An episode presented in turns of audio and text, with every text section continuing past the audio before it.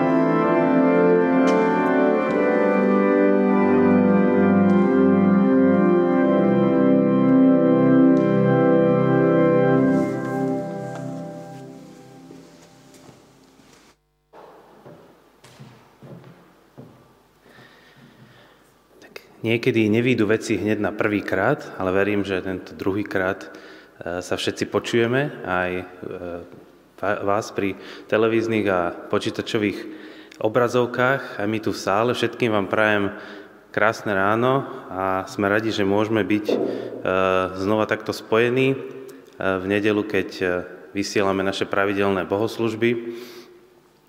Dnes je nás tu v modlitebni po dlhšom čase trochu viac ako 6 je to vďaka tomu, že sa pravidlá postupne uvoľňujú. Sme síce stále v rúškach a v obmedzenom počte, ale je to príjemný pocit nehovoriť do prázdnej sály, ale vidieť aj tváre ľudí. Tak e, verím, že aj vy všetci doma e, sa máte dobre, čo nás sledujete cez internet a veríme, že takto môžeme mať spoločné obecenstvo. Končí sa nám apríl so svojím bláznivým počasím a pomaly prichádza leto. Korona v našich končinách evidentne slabne. Traja ruskí agenti si balia kufre, smer Moskva a naša vláda snad tiež začne postupne múdrieť. Žiadalo by sa až povedať, dobre bude. No ale asi také jednoduché to nie je, lebo tou základnou jednotkou všetkých spoločenstiev, komunít, aj národov je stále ten istý človek, ktorý sa až tak veľmi nemení. Určite sa raz s koronou vysporiadame, určite prežijeme aj výmysly našej vlády a možno odhalíme aj ďalších agentov, ale ľudskej túžby po moci, po seba realizácii, po vyhraňovaní sa voči iným alebo presadzovaním vlastnej pravdy sa tak ľahko nezbavíme. Ako čítame aj v prvom liste Korintianom, nevyhli sa tomu ani kresťania v prvej cirkvi a my, protestanti v 21. storočí, už duplom nie. Tak aký je teda recept, ktorý ponúka Apoštol Pavel pre kresťanov, ktorým úprimne záleží na tom, aby nebudovali na zemi len svoje malé projekty, ale aby sa podielali na stavbe veľkého Božieho projektu. Dnes teda na tému farmárov a staviteľov budeme počuť zamyslenie od Mareka Markuša.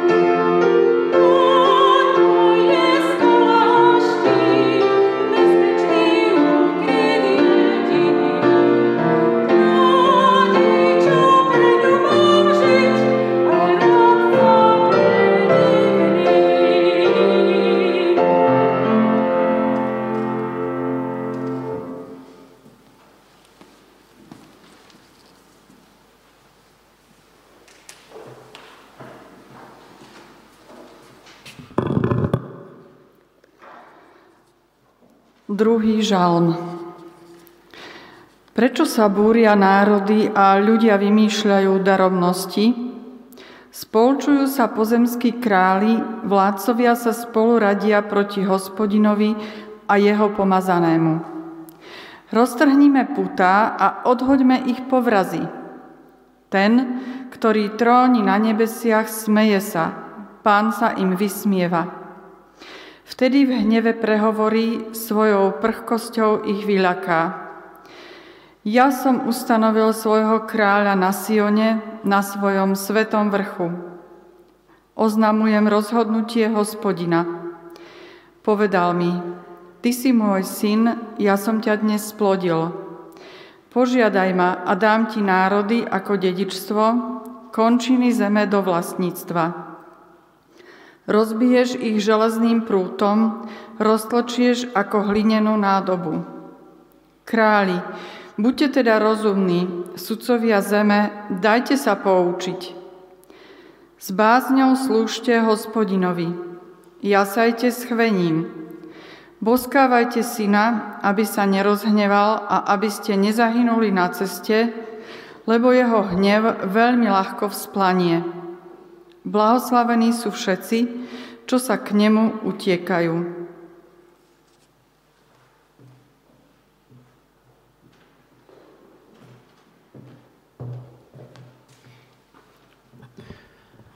Stíšime sa teraz k spoločnej modlitbe.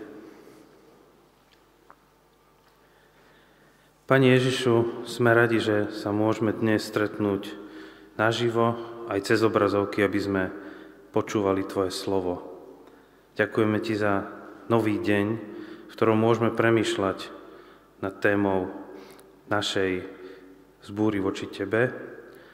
Uvedomujeme si, že nemusíme byť ani tými vládcami alebo vplyvnými ľuďmi, aby sme sa voči Tebe vymedzovali. Môžeme byť zamestnaní v našich každodenných profesiách, fungovať v rodinách alebo pracovať v církvi, a napriek tomu sa nám môžeš vysmievať za našu pomílenosť, keď nevidíme pre naše vlastné projekty Tvoje veľké dielo. Tak dávaj nám, prosím, porozumieť tomu, kedy sme v našich každodenných veciach vedení viac svojou ľudskosťou a telesnosťou a keď robíme to, čo sa nám možno zdá správne, ale pomôž nám viac počúvať a ten Tvoj tichý hlas, Tvojho ducha, ktorý nás obracia k Tvojmu veľkému dielu, na ktorom sme iba pomocníci. Ďakujeme Ti, že nám dávaš nádej aj v podobe zlepšenej situácie s koronou. Ďakujem Ti za vedcov, ktorí vynašli vakcíny. Ďakujem Ti za zdravotníkov, ktorí pomáhajú chorým. Chceme prosiť za všetkých, čo sa trápia, či už fyzicky, materiálne alebo duchovne, za tých, čo sú osamelí, budím Ty blízko, kdekoľvek sa nachádzajú. A prosíme o Tvoju prítomnosť aj tu dnes medzi nami, aby sme mohli počuť a porozumieť tomu, čo nám chceš povedať. Amen.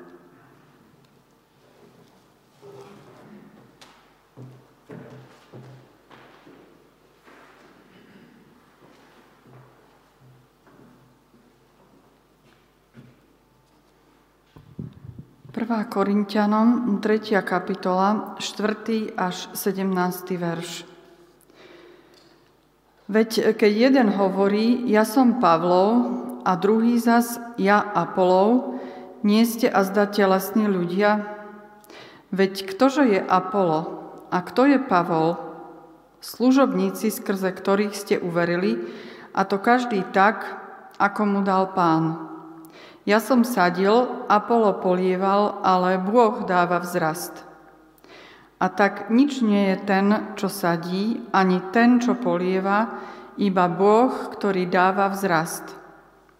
No ten, čo sadí, e, a ten, čo polieva, patria k sebe, ale každý dostane odmenu podľa vlastnej práce. My sme teda Boží spolupracovníci. Vy ste Božia roľa a Božia stavba. Podľa Božej milosti, ktorá mi bola daná, ako múdry staviteľ, položil som základ a iný ďalej na ňom stavia. Ale každý nech si dá pozor, ako na ňom stavia. Nik totiž nemôže položiť iný základ, než ten, ktorý je už položený. A tým je Ježiš Kristus. Ak však na tomto základe stavia niekto zlato, striebro, drahokami, drevo, seno, slamu, dielo každého výjde najavo. Ten deň to ukáže, pretože sa zjaví v ohni a sám oheň preskúša dielo každého, aké je. Ak dielo, ktoré niekto postavil, vydrží, dostane odmenu. Ak niekoho dielo zhorí, utrpí škodu. Sám však bude zachránený, ale tiež akoby cez oheň. A zda neviete, že ste Božím chrámom a že vo vás prebýva Boží duch? Ak niekto kazí Boží chrám, toho Boh zničí, lebo Boží chrám je svetý a tým ste vy.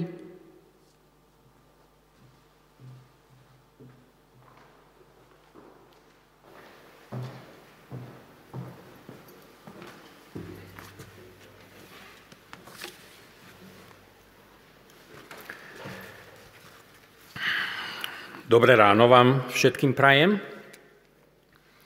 Považujem to za zvláštne privilégium, že v to, v, za toho posledného roka pol som tu vždycky mal príležitosť stať, keď tá sala nebola úplne prázdna um, na letnice alebo na začiatku školského roku. Um, takže, takže sa veľmi tešíme. Um, pred pár týždňami na jednom um, stretnutí takého medzinárodného tímu um, úvodom k modlitbám bol, bol práve tento, tento text 1. Korintianom a, a Petr Kučera mi dal dneska takú voľnú ruku, že si môžem vybrať, tak som si vybral ten text, ktorý ma vtedy um, oslovil a odvtedy som o ňom veľa rozmýšľal um, tak sa ponorme trošku do, do toho textu novozmluvného. Kontextom um, prvého listu Korintianom je rozhádaný zbor. Keď Pavol z Korintu odišiel, prišli tam neskôr iní učitelia a ľudia sa rozdelili na skupinky a začali hovoriť, ja som Pavlov, ja som Apolov, ja som Petrov, Najmä Apola Pavol opakovane v liste spomína a nie v zlom, ale z Pavlových listov viete, keď má k niekomu srdečný vzťah. Apolo to nebol. Aj z inde popísaných príbehov, v Efeze napríklad, môžeme vytušiť, že, že Apolo asi riadne liezol Pavlovi na nervy. Tu v tretej kapitole prvého listu Korintianom sa Pavol k tomu problému znovu vracia, ale nikoho nenapomína, nedáva nejaké inštrukcie, ale kreslí pred Korintianmi hneď za sebou také dva obrazy, dve metafory. O farmároch a o staviteľoch. Um, samozrejme, vzhľadom na ten spomínaný problém vo vzťahoch a, a narušenú jednotu toho spoločenstva, e, sa v tých oboch obrazoch objavujú princípy produktívnej spolupráce a takého dobrého následníctva. Pavol sial, Apolo polieval. Pavol dal základy, Apolo a ďalší na nich stavajú ďalej a, a tak ďalej. A to je jasné a jednoduché a s týmto mravným ponaučením by sme tu aj mohli skončiť. V tom texte je však niekoľko takých hádaniek, ktoré, ktoré tomu um, dávajú trošku nový rozmer. A ja by som sa chcel tým pozrieť na práve také tri hádanky. Tou prvou hádankou je, že ako klásť základ, ktorý je už položený. Tou druhou hádankou je, Čo je odmena pre tých pracovníkov, keďže spasenie to nie je? A tou treťou, ktorá z nich tých prvých dvoch vyplýva, je, že teda sme záhradníci či stavitelia a čo vlastne obrábame či staviame. Takže prvá hádanka. Ako klásť základ, ktorý je už položený? Um, tá, táto Pavlova dvojznačnosť sa objavuje hneď v úvode tej, tej obrazu Božej stavby. Najprv hovorí, že on, Pavol, sám ako múdry staviteľ položil základ.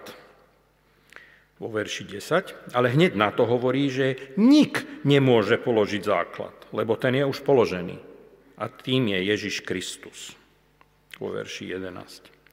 Eugen Peterson v, v preklade Message Bible sa s tým vysporiadal tak filigránsky um, a, a, a Pavlovi prisúdil rolu nie toho, kto kladie základy, ale keďže tie sú dávno položené, ale rolu akéhosi šéfa architekta alebo inžiniera, ktorý ako vizionár navrhol dizajn, nakresil plány a Apollo na tých základoch, ktoré tam už sú, a podľa Pavlových výkresov stavia stavbu.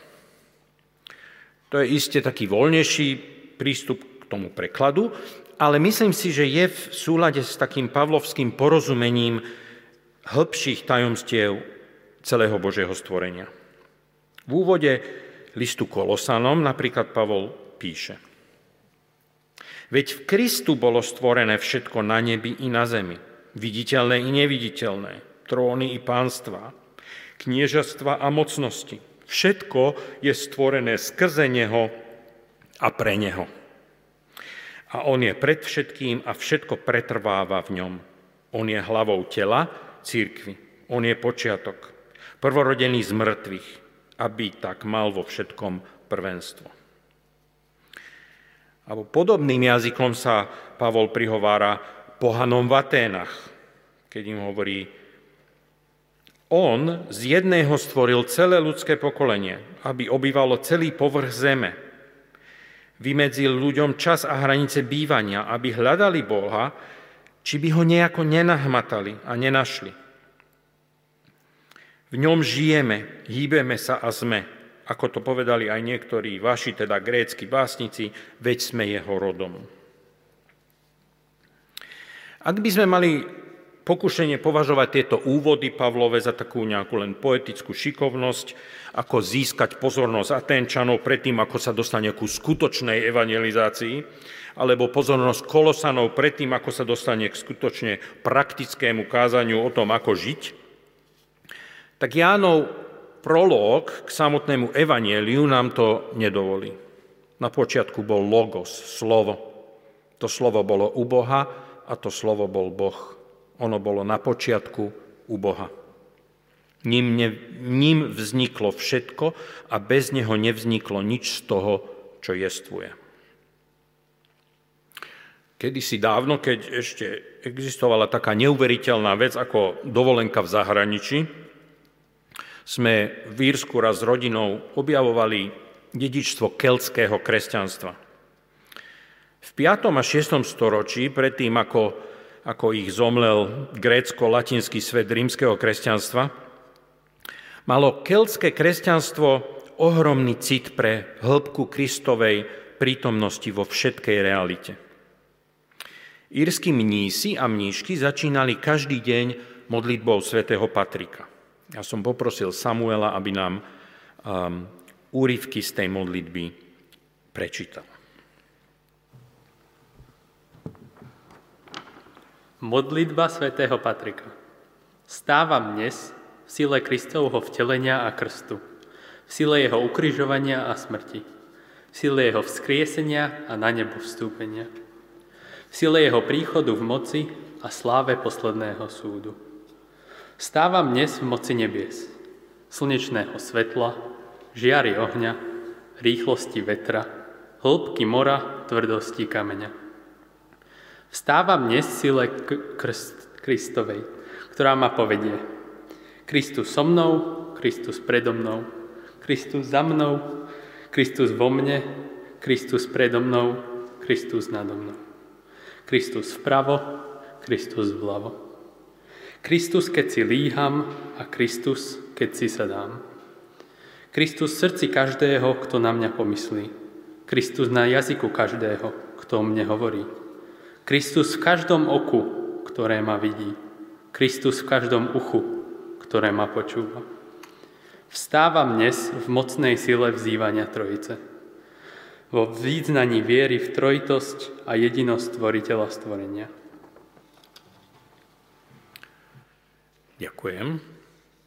Neviem, či ste zachytili, ako sa Patrik vo svojej modlitbe od pozorovania Krista v prírode cez intimné osobné bytie s Kristom a v Kristu dostáva k modlitbe za iných ľudí a Kristovú prítomnosť v ich životoch a vo vzťahu medzi nimi navzájom.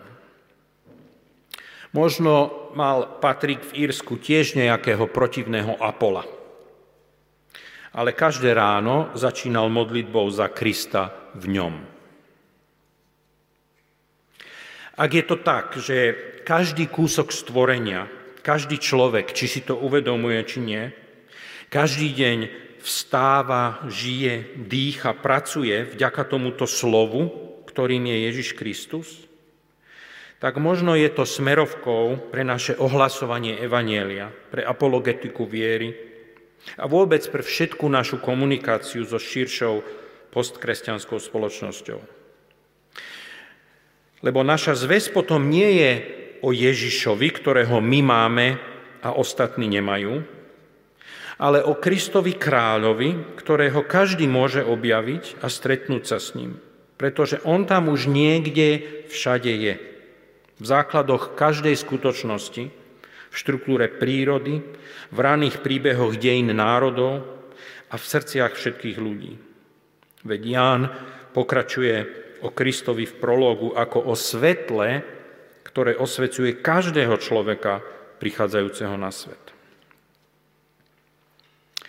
A tak Ježiš Kristus je základom nielen toho, čo dnes voláme církev či duchovný život, ale všetkého, čo je.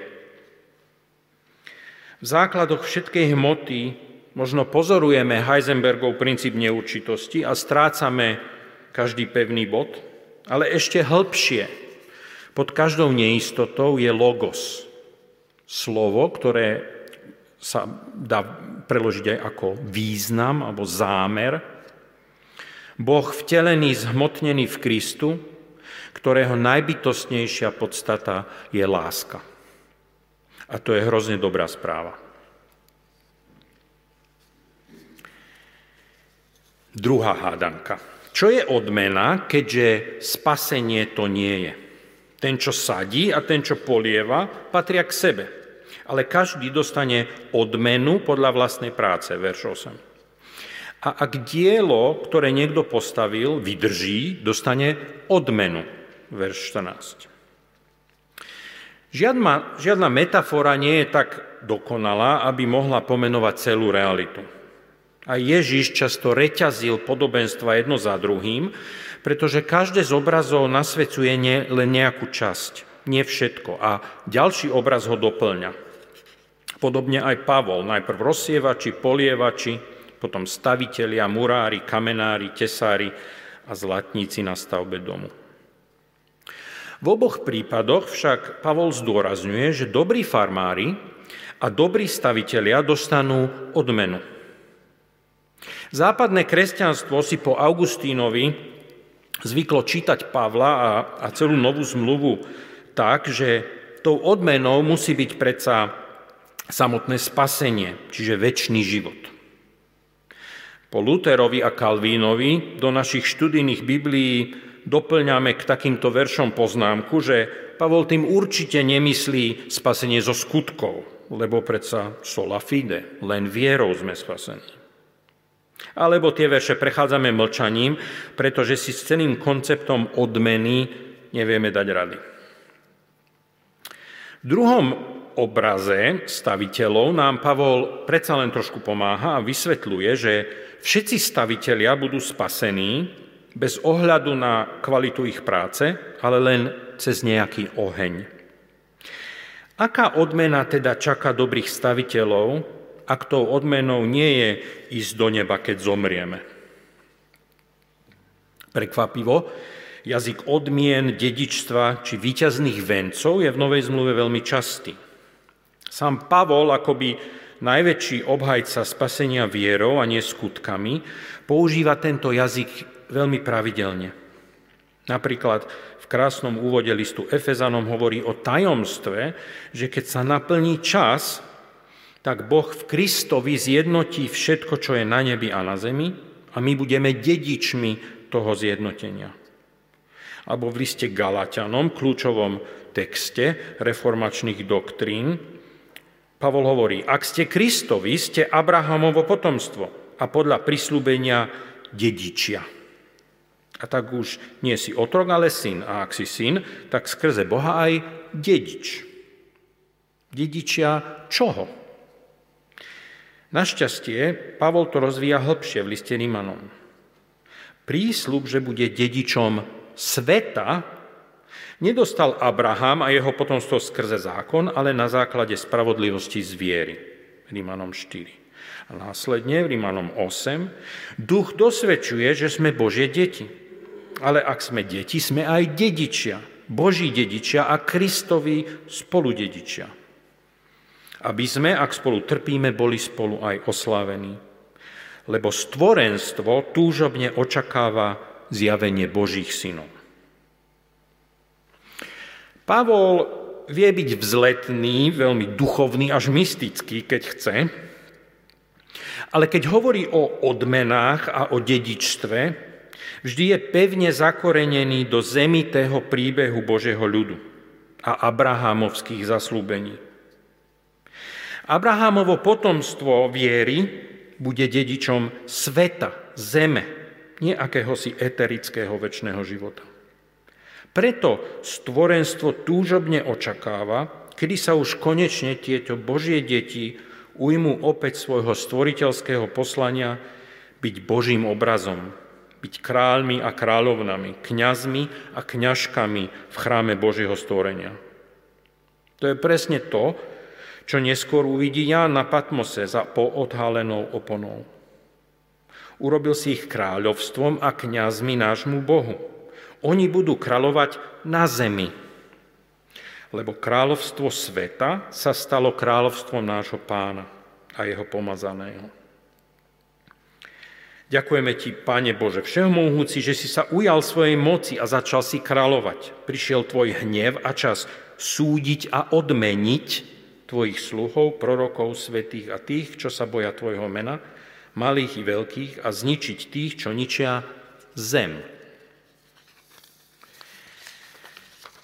Len v kontexte takéhoto porozumenia novozmluvného jazyka odmien a dedičstva má vôbec zmysel jeden z najznámejších Ježišových výrokov vôbec. Blahoslavení tichí, lebo oni budú dedičmi zeme. Samozrejme, text v Rímanom 8 a ešte viac kniha Zjavenia je eschatologická vízia o vyvrcholení dejín. A preto by bolo ľahké sklznúť späť k interpretácii, že tak predsa sa len hovorí o dedičstve či odmene väčšného života, tam niekde za hranicou smrti či na konci sveta. Ale to nebolo židovské porozumenie. Ja som ustanovil svojho kráľa na Sione, na Svetom vrchu. Ty si môj syn, ja som ťa dnes splodil, požiadaj ma a dám ti národy ako dedičstvo, končiny zeme do vlastníctva. Hovorí už žalmista v druhom žalme.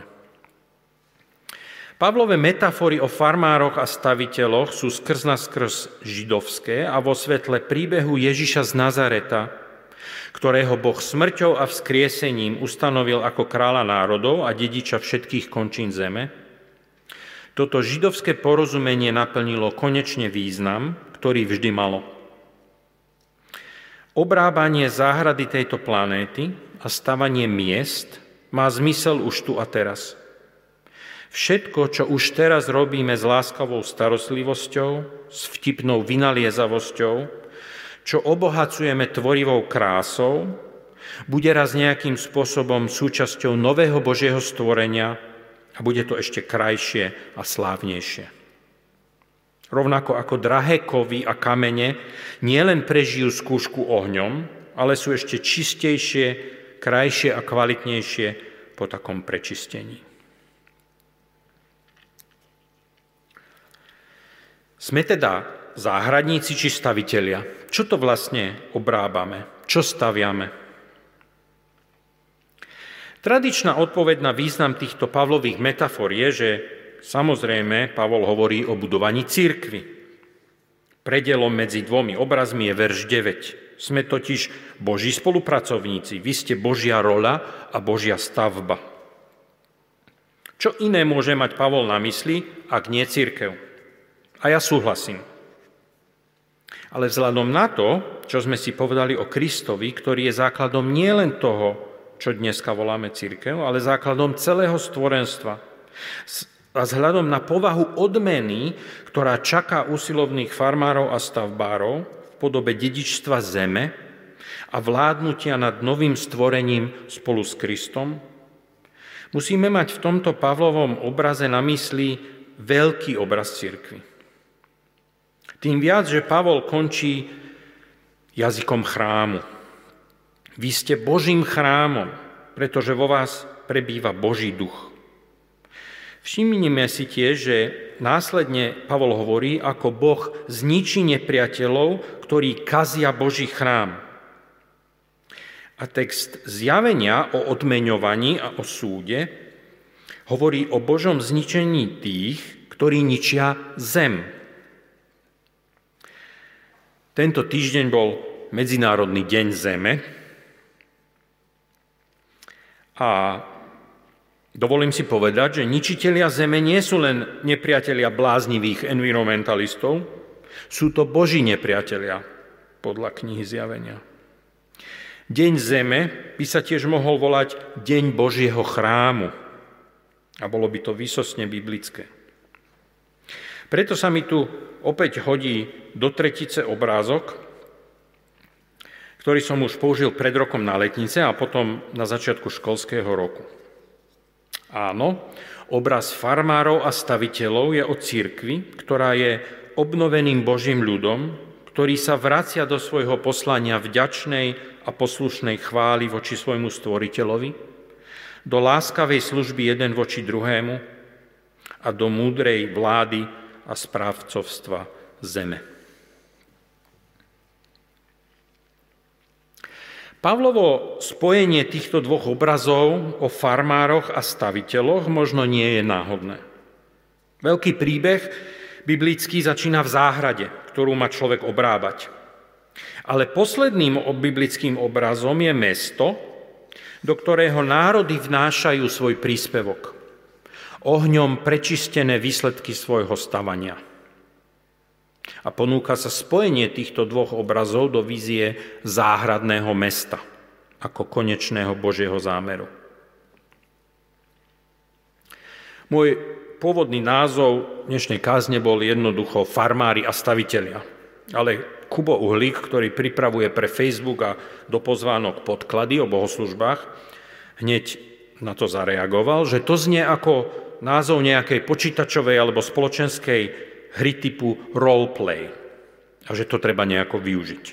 A tak som sa dozvedel, že RPG, role-playing game, je už dnes zavedený termín medzi gamermi a označuje hru, ktorá je postavená na postavách, roliach, s ktorými sa hráči musia stotožniť a na príbehu, ktorého zápletka vzniká vďaka nepredvídateľnému chovaniu týchto postav. No to je dosť presné. Verzia 1.0 tejto hry začala nádherne, ale skončila vyhnaním prvých farmárov zo záhrady. Vo verzii 2.0 boli farmári aj stavitelia vyhnaní do cudzieho mesta a autor hry musel sám seba obsadiť do príbehu ako jednu z postav, čo ho stálo život. Napriek tomu zvíťazil, vrátil sa do hry a spustil úplne novú verziu 3.0, ktorú my teraz hráme. Všelijaké zápletky rozdeľovania, posudzovania, závisti či nedôvery zase vznikajú, najmä vtedy, keď postavy berú sami seba príliš vážne a prepadnú pocitu, že ich rola je najdôležitejšia. Ale Pavol píše, píše, veď nič nie je ten, čo sadí, ani ten, čo polieva. Preto im rozprávač musí neustále pripomínať, o čo ide. Musí im pripomínať, že to nie je o nich, ale ide o veľký príbeh budovania záhradného mesta. Nuž, tak vyriešil Pavol problém neporozumenia a rozdelenia v Korinte? Je budovanie Božieho kráľovstva ako siatie alebo ako polievanie? Je ako kreslenie projektov alebo ako murovanie? Je to ako Pavlova práca alebo ako Apolová práca? Je to ako kázanie z tejto kazateľne alebo je to ako učenie detí v škole? Je to ako vydávanie kníh alebo ako starostlivosť o starých ľudí? Je to ako šoférovanie trolejbusu alebo ako byť koncertným majstrom? Pavlov prístup ku Korinským je podobný ako Božia odpoveď Jóbovi. Boh Jóbove neuveriteľné utrpenie tiež akoby úplne ignoruje a namiesto toho ho berie späť v čase a ukazuje mu začiatok veľkého príbehu stvorenia. A Job nakoniec len povie, aha, teraz som porozumel. A Pavol je v niečom podobný. Pozýva Korintianov dopredu v čase a ukazuje im, kam veľký Boží zámer smeruje. A dúfa, že Korintiania a my spolu s nimi povieme, teraz sme porozumeli. Požehnaný nedelu a týždeň vám prajem.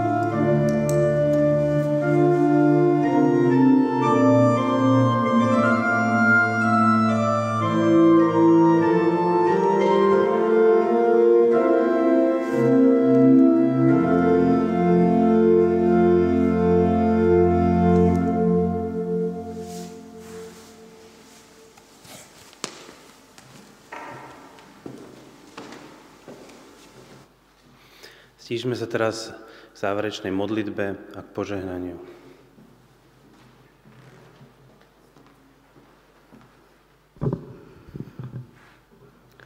Drahý oče, ďakujeme Ti za toto slovo a za rozmýšľanie nad ním. Tebe patrí prvenstvo, Tebe patrí chvála i sláva. Odpust nám, keď chceme z Tvojej slávy z Tvojej chvály si vziať. Keď sa tlačíme alebo necháme sa tlačiť do roli, aby sme počuli vďaku od ľudí, aby sme boli oslavení. Uvedomujeme si aj cez život na farme, cez nášho najstaršieho syna, ako veľmi je farmár závislý od každého obdobia, ktoré mu dávaš. Že nemôžeme obdobie sadenia, polievania, zberu úrody vymieňať a nahrádzať. Ako veľmi je farmár závislý od Tvojej milosti, od počasia, od toho, aby si chránil úrodu aj zvieratá od chorôb, od škodcov. A tak ťa chceme veľmi prosiť, aby si nám pomohol prijať tú svoju rolu, možno na celý život, možno na práve túto časť nášho života, porozumieť jej a prijať ju a hľadať spôsob, ako práve tým prijatím a realizáciou ťa môžeme chváliť a oslavovať. Ako vytvárať v našom živote priestor aj pre iných ľudí, aby sme ťa mohli spoločne, či už v cirkvi alebo mimo cirkvi, chváliť.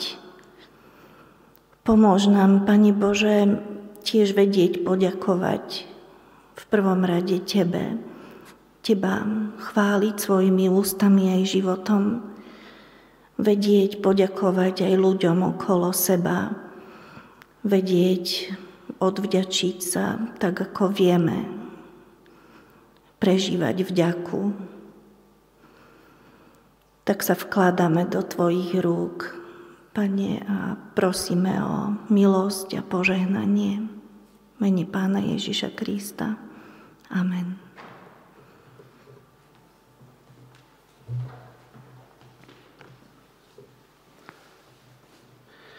Bože, uč nás vidieť Tvoj základ, aby sme na ňom mohli stavať. Kriste, daj nám dedičstvo zeme, ktorej si Ty kráľom. Duchu, pomáhaj nám byť dobrými staviteľmi a farmármi v Božom záhradnom meste. A Boží pokoj, ktorý prevyšuje každý rozum, nech chráni vaše srdcia a mysle v Kristovi Ježišovi, našom pánovi. Amen.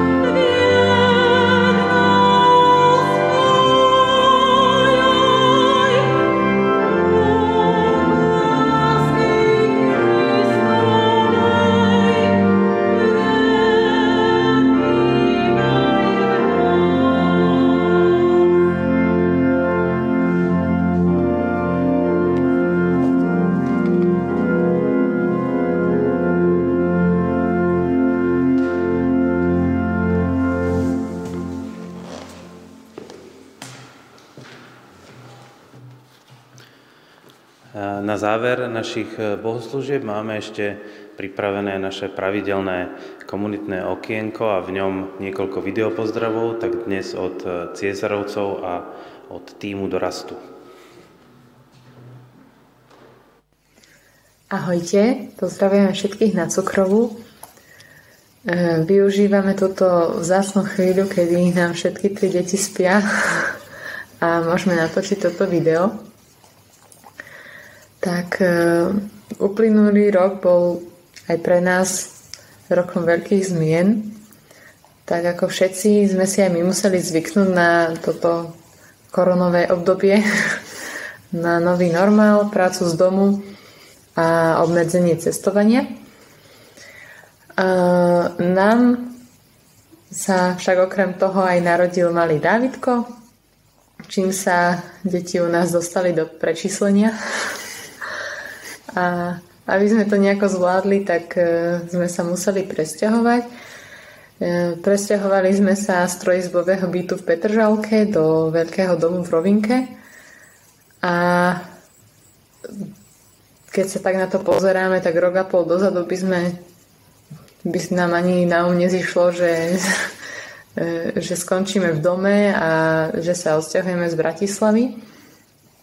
A keď sa na to teraz pozeráme, tak to berieme ako naozaj skvelé rozhodnutie a berieme to aj ako takú lekciu pokory, že nemáme všetko vo svojich rukách, nedá sa to naplánovať všetko a treba však byť otvorený zmenám a snažiť sa z toho vyťažiť čo najviac. No a už nám je doma naozaj dlho a tešíme sa na to, keď sa dostaneme do spoločnosti, napríklad aj v nedeľu na cukrovú.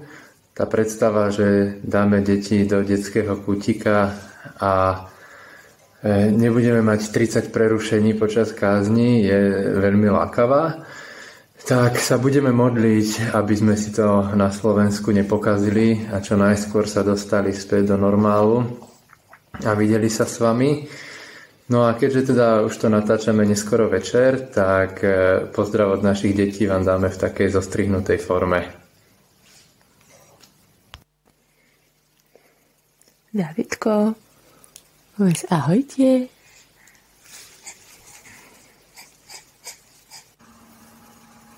Ahoj.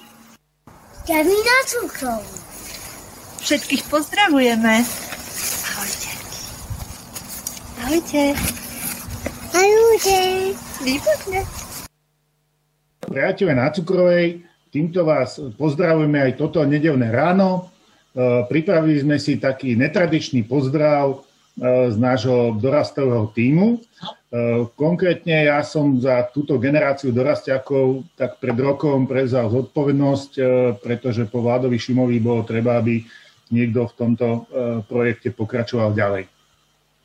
V takejto skupinke asi šiestich týmákov už v online svete pracujeme skoro rok.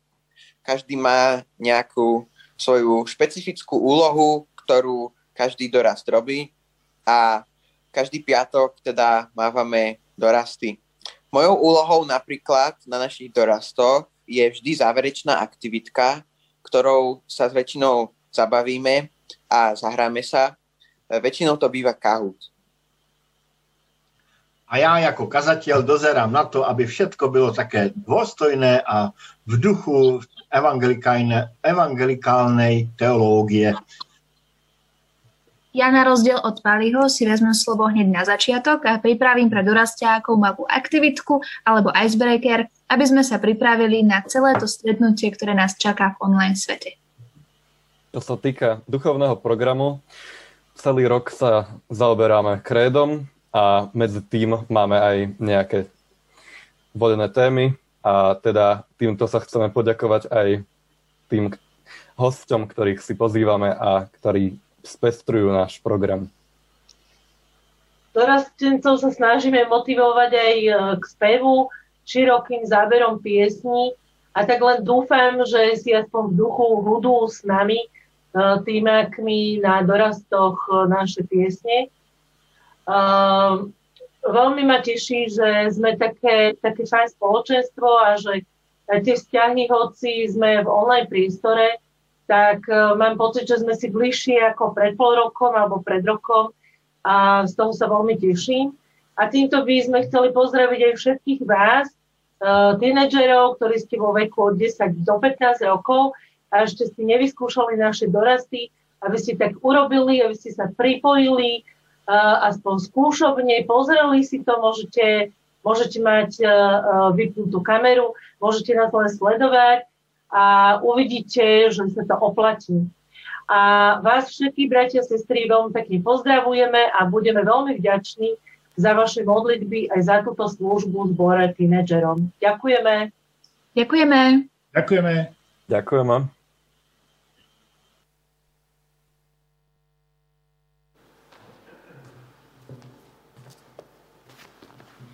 Tak ďakujeme aj my za tieto milé pozdravy. E, z oznamov mám len také pravidelné. Dnes večer ešte o 19. hodine pravidelný Zoom k diskuzii na tému dnešnej kázne. Len pripomínam, že už sme v tom posunutom čase, teda o 7. hodine. Kto by chcel a nevie ako, tak na našej web stránke na Facebooku alebo ozvite sa bratovi kazateľovi. E, budúcu nedelu pokračujeme zatiaľ v takomto režime, ako je teraz e, nastavený. To znamená, e, táto sála má nejakú kapacitu a podľa pravidiel tu môže byť plus minus 25 ľudí, okrem tých účinkujúcich, ktorí tu môžu sedieť aj fyzicky. Máme na to tabulku, e, do ktorej sa môžete prihlásiť, buď cez e-mail, ktorý ste dostali, alebo sa ozvite do kancelárie, aby sme ten počet udržali v tomto nastavení. Budúcu nedelu bude kázať eh, brat Petr Kučera a budeme vysluhovať aj večeru pánovu, znova takým kombinovaným spôsobom. Tí, ktorí budete v sále, budete príjmať tu, eh, dodržaní všetkých hygienických opatrení a budeme to premietať potom na tom samostatnom Zoome, teda nestreamovať, ale zapnete si ten Zoom a ktorý chcete byť účastní eh, z domu, tak si to môžete potom zapnúť a takto spoločne to oslávime. To je zoznamov všetko. Na záver vidíte teraz na obrazovke asi e, QR kód, takže e, je čas na pravidelnú zbierku, ktorá prebieha e, elektronickým spôsobom. Teda ďakujeme za všetky vaše dary, prevody na účty a trvalé príkazy alebo platby cez, cez mobil. Sme vďační za vašu podporu práci, ktorá vlastne funguje tu na Cukrovej aj počas tohto online eh, priestoru. To je všetko. Ďakujem vám veľmi pekne, prajem ešte príjemný deň.